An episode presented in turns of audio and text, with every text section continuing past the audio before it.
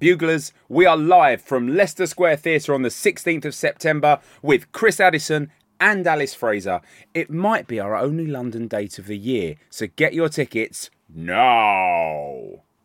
Oh, get them at thebuglepodcast.com. That, that bit's important. I'm Sandra, and I'm just the professional your small business was looking for. But you didn't hire me because you didn't use LinkedIn jobs. LinkedIn has professionals you can't find anywhere else, including those who aren't actively looking for a new job but might be open to the perfect role, like me. In a given month, over 70% of LinkedIn users don't visit other leading job sites. So if you're not looking on LinkedIn, you'll miss out on great candidates like Sandra. Start hiring professionals like a professional. Post your free job on linkedin.com/people slash people today.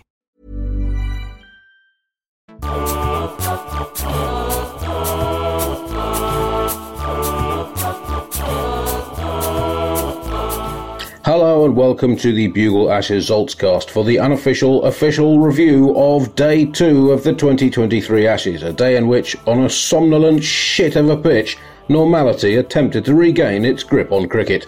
I'll be honest, I ended day two badly. I left my laptop in the commentary box, so I'm having to record this on my phone, so I will keep it brief. After England clattered Australia all over Edgbaston on day one and ended up in a not especially strong position, they ripped through Australia's top order on day two. They forced mistakes all the Australian batters, were sharp in their ground field and creative with their strategies, and ended up in a not especially strong position again. After David Warner made a strong early bid for worst shot by an Ashes opening batter in the entire third millennium, an overbalancing flapping thwank at his new ball nemesis Stuart Broad, Marnus Labuschagne then poked uncertainly at the next ball to send the Edgbaston crowd, in traditional Ashes parlance, noisily berserk. After that, Steve Smith looked like he intended to bat until maybe the start of the 2035 Ashes before a strange glitch in the space-time continuum, that's just the kind of thing Ben Stokes can do, made Smith do something that he basically didn't do in the entire series four years ago. He missed the ball. Captain Impregnable was LBW to Stokes, whose knee support and associated strapping was arguably the finest piece of architecture seen in the Birmingham area for decades. Travis Head traversed and headed a rapid 50 before getting duped in the flight by Moeen Ali, at which point Cameron Green thought, I'll tell you how I want to start my Ashes batting career in England, with a second ball duck.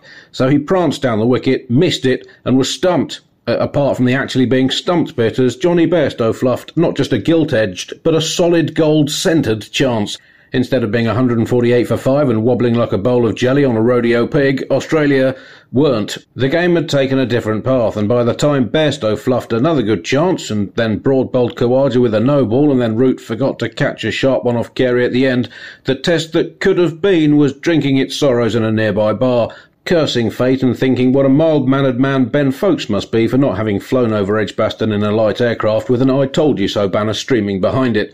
The dropping of Foakes in order to essentially keep Crawley in the team paid off with Crawley's tone-setting 61 yesterday, but it then paid back that paying off on day two with Jonny Bairstow keeping like a wicketkeeper who hasn't wicket kept very much lately, which is, of course, exactly what he is. Bairstow has mostly been a very good keeper for England in Test after a few early glitches, but yesterday his hands were as soft and giving as a concrete-coated miser.